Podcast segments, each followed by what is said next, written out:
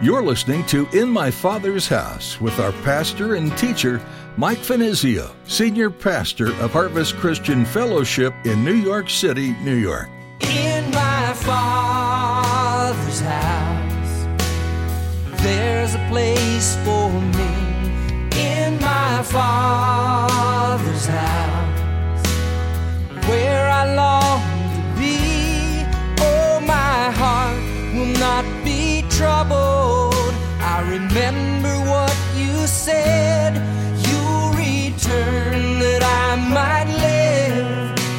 my Father's house. God forbid, you know, if any of us miss out on the rapture of the church and have turned their back upon God, you will stand before this great white judgment throne of Jesus Christ. If you didn't use the knowledge and the wisdom of Jesus Christ that you possessed and, and really never followed through with making that commitment, but rather you were just going through the motions, listen, when you stand before the Lord, you're not going to be able to give any excuses. If you leave children unattended for a little bit and come back to find a big mess, who's held most accountable? Those they should know better, right? The younger children generally won't face as severe consequences as the older, more mature kids. We could expect a similar thing for the judgment of mankind. As Pastor Mike will explain in today's message, those who were given more chances and understood the gospel, yet still chose to reject Christ, will receive a harsher judgment. Now, here's Pastor Mike in the book of Revelation, chapter 20, as he continues his message The Great White Throne. I remember what you said.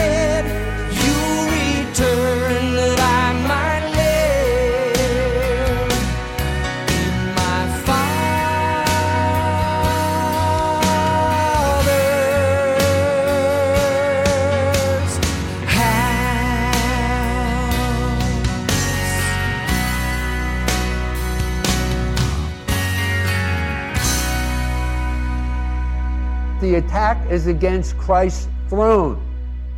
Set in the city of Jerusalem, notice the reference to the beloved city. The beloved city is Jerusalem. Notice there in verse 9.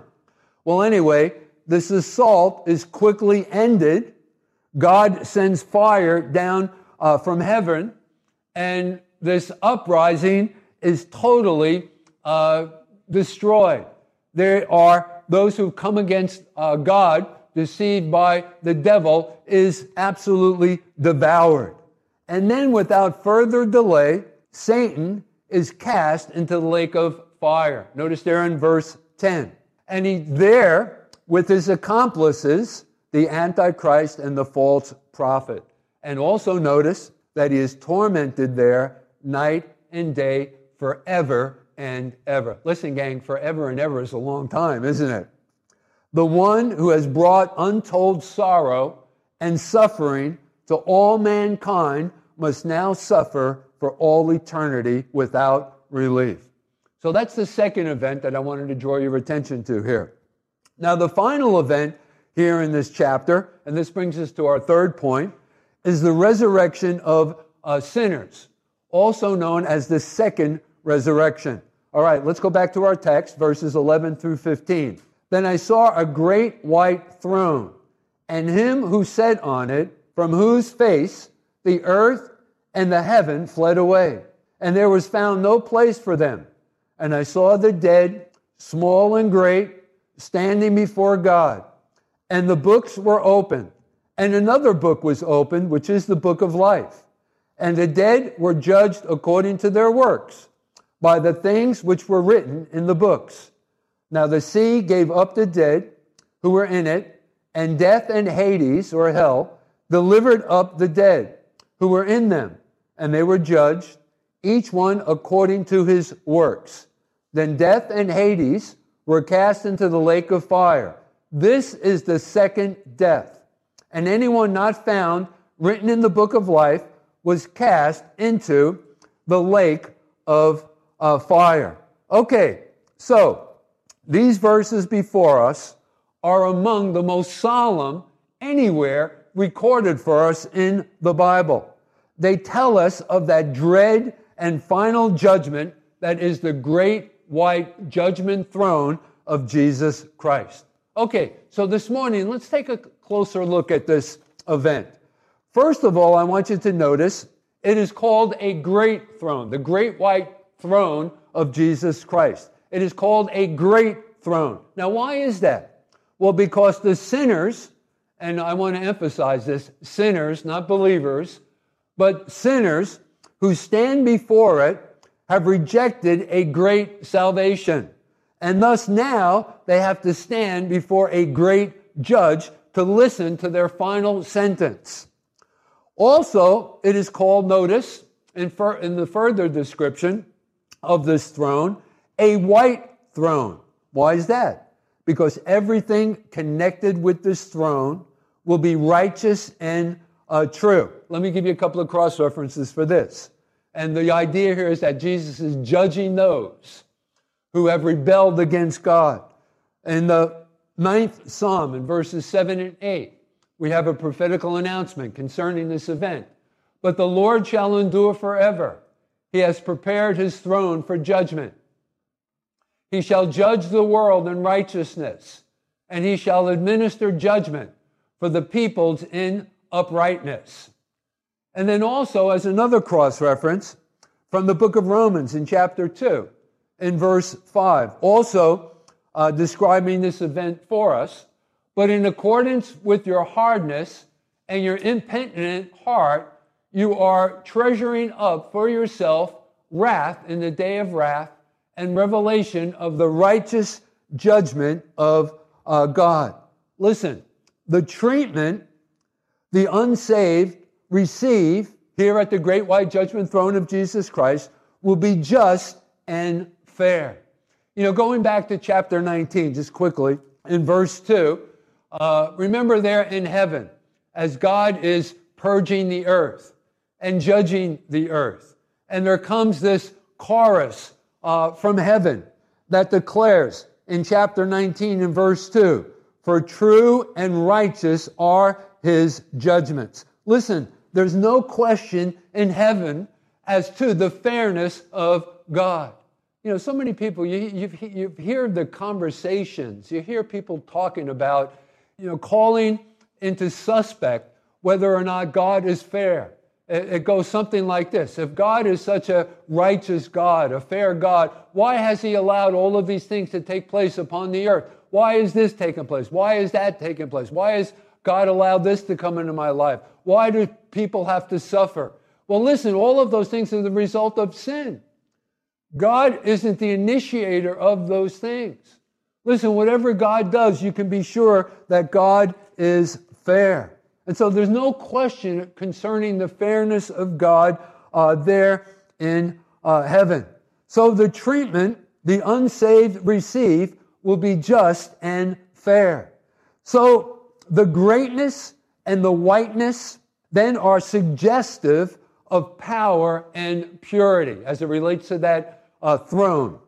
Now, notice in verse 11, we are told there, and he that sat upon it. Okay, so who's sitting upon this throne? Well, it is the eternal God, the perfect judge. And I believe that it's Jesus himself. He will be the judge, which is the logical conclusion. I mean, think about it. It is he who opens the seals. Remember back in chapter 6 and verse 1? It is he who treadeth the winepress of the fierceness and the wrath of Almighty God, according to chapter 19 and verse 15. I mean, no one is better suited or qualified than Jesus for this task. Having done all that he could do to save man, he is the one whom those who rejected him must now face as judge. But notice the further descriptions here. Let's go back to our text in verse 11. From whose face the earth and the heaven fled away, and there was found no place for them. And so, this awesomeness of this throne and the one who is seated upon it are so great that even the heaven and earth flee. Now, I got to I got to say, I do not know all that is involved in this phrase that's recorded there for us in that text. The earth and the heaven fled away. So for me to sh- give my own opinion is simply and merely uh, speculative. But in that day, all mystery will have cleared away, and we shall know exactly what this refers to. But then also, verses 12 and 13, we are told, and I saw the dead. Now, this would be the uh, unbelieving dead. And I saw the dead, small and great. Uh, so, whatever their position was in life, rich or poor, educated, uneducated, uh, whatever position uh, they have uh, in their life's experience. I saw the dead, small and great, stand before God. And the sea gave up the dead which were in it. Death and hell delivered up the dead which were in them. And they are the judged. That is the rest of the dead, which is mentioned in verse 5 of chapter 20. Do you see that there in verse 5? The rest of the dead. But again, I want to emphasize it is important to note that there are no saved among them. They are the wicked dead, and they are raised to appear at this last judgment. Again, this is known as the second resurrection. Remember last time we were talking about the first resurrection?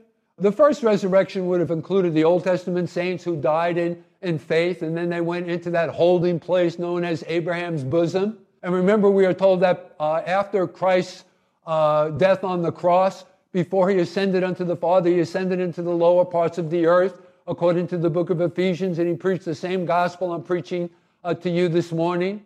And then he led those who were held in that place of Abraham's uh, bosom out of that captivity into the very presence of God himself in heaven. Okay?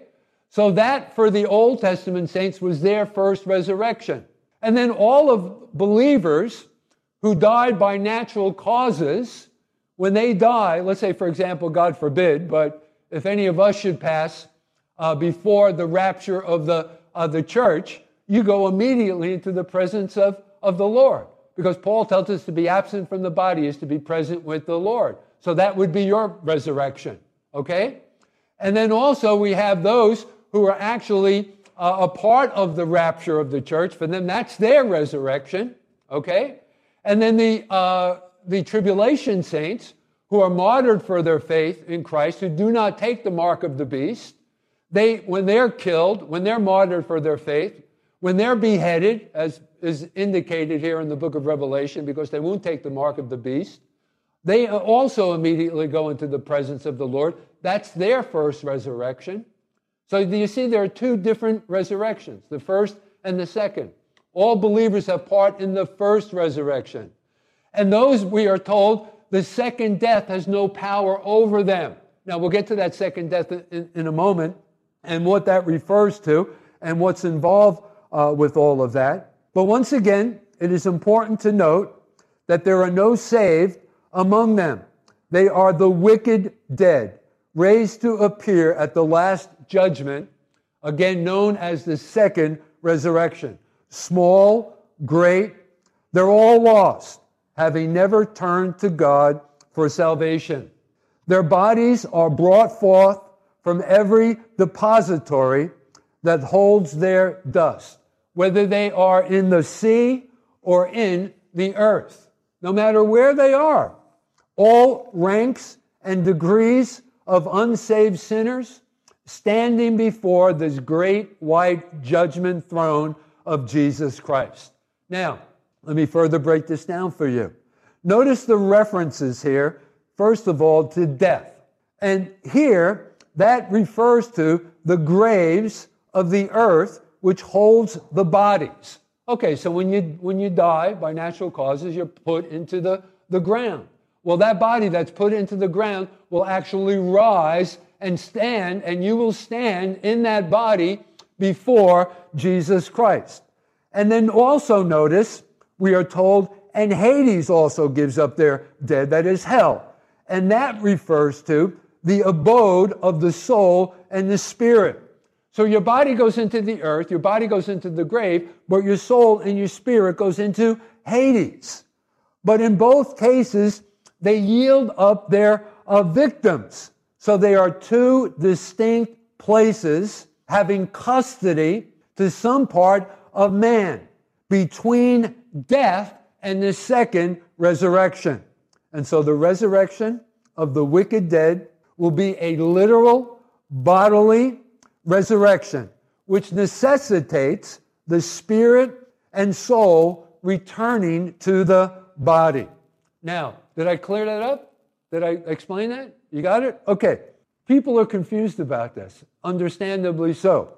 So I hope I explained it where you can understand it. Now let's go back to our text. Notice there in verse 12. Let's read that one more time. Verse 12. And I saw the dead, small and great, standing before God, and books were opened.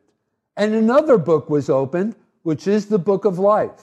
And the dead was judged. Now, this is the unbelieving dead, was judged according to their works by the things which were written in the books. Okay, so this verse speaks of books and also the book of life. They are two different things. The books reference probably has to do with the record of the unbeliever's works. Because notice also there in verse 12 the reference to they will be judged according to their works. Whereas the book of life, which is completely different, has in it the names of all who will be saved. Now, I'm hoping and trusting that all of you have your names written in the book of life. In fact, in a couple of different places throughout the scriptures, we are told that our names have been written in the book of life before the foundations of the uh, world. And uh, so, with your name in that book, you have the assurance that you're going to be with the Lord for all of the, uh, eternity. So, these books, the one validates the others. So, folks, God, the point is here is that God, interestingly enough, keeps books. And those books will be absolutely accurate. Now, the purpose of the books and the sentence pronounced upon the wicked is to determine the various degrees of punishment in the lake of fire. And yes, there are different degrees to the way that the unbeliever is going to suffer as they are cast into the lake of fire. I don't know if you knew that or not. Let me give you a couple of cross references for this. In Luke's gospel, in chapter 12, in verses 47 and 48. And that servant who knew, this is Jesus speaking, and he uses this story to make this point. And that servant who knew his master's will and did not prepare himself or do according to his will shall be beaten with many stripes. But he who did not know, yet committed things deserving of stripes, shall be beaten with few. For everyone to whom much is given, from him much will be required. And to whom much has been committed, of him they will ask the more. And so there are different degrees of punishment in the lake of fire. Matthew's Gospel in chapter 11, verses 20 through 24. Then he began, that is Jesus, then he began to rebuke the cities in which most of his mighty works had been done because they did not repent. Woe to you, Chorazin! Woe to you, Bethsaida! For if the mighty works which were done in you had been done in Tyre and Sidon, they would have repented long ago in sackcloth and ashes. But I say to you, it will be more tolerable for Tyre and Sidon in the day of judgment than for you. That is, the inhabitants of those cities. And you, Capernaum, who are exalted to heaven, will be brought down to Hades. For if the mighty works which were done in you had been done in Sodom, it would have remained until this day. But I say to you that it shall be more tolerable for the land of Sodom in the day of judgment than for you. So again, the purpose of the books and the sentence pronounced upon the wicked is to determine the various degrees of punishment in the lake of fire. And so, yes, there is different degrees. If you can imagine that. Oh boy, this could cause us to be extremely careful. I mean, think about what a bunch of privileged characters we are. I mean, week in and week out, we come into this facility or online and, and uh, under the circumstances, and we are taught the Word of God. And uh, we are encouraged and exhorted and warned in the Word of God. And uh, we should, you know, we should know better than anyone else, right? Because of the knowledge that we do possess. And it's true. To whom much is given, much is required. And God forbid, you know, if any of us miss out on the rapture of the church and have turned their back upon God, you will stand before this great white judgment throne of Jesus Christ. If you didn't use the knowledge and the wisdom of Jesus Christ that you possess and, and really never followed through with making that commitment, but rather you were just going through the motions. Listen, when you stand before the Lord, you're not going to be able to give any excuses. You're not going to be able to declare, hey, listen, I was a member, a card carrying member. Not that we have a formal membership here, but you know, you're not going to offer as an excuse before God. I was a member of Harvest Christian Fellowship there in Manhattan, or Pastor Mike Finizio or Jose Rivera were my pastors. Listen, that's not going to wash with the Lord, right? All of the excuses are going to be blown away. It all comes down to whether or not your name is written in the book of life. And so go back to verse 15 now. Let's go back to our text there in the book of Revelation. And notice what it says, that final verse. And anyone not found written in the book of life was cast into the lake of uh, fire. Gang, listen. This is a literal place. That is the lake of fire. I do not know where it is, but it is a place of punishment and torment. It is eternal in duration. Notice there, according to verse 10. It's painful. Jesus told us in Mark's Gospel in chapter 9 and verse 44. It's where the worm does not die and the fire is never quenched. And listen, as I read this section, I think how awful, because this is going to be the fate of untold numbers of people. And this morning, I am only encouraged by the fact that there are millions of redeemed persons who will spend eternity with God. I got to tell you something. I would like to believe that there is no such place as the lake of fire but the Bible depicts it clearly, and Jesus spoke often of it.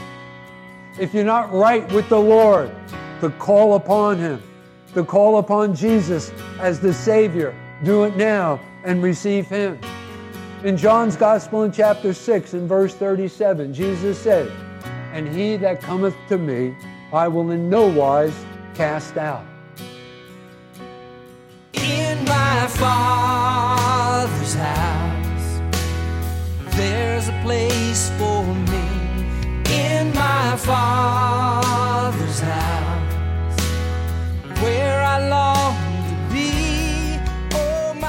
That's all we have time for on this edition of In My Father's House.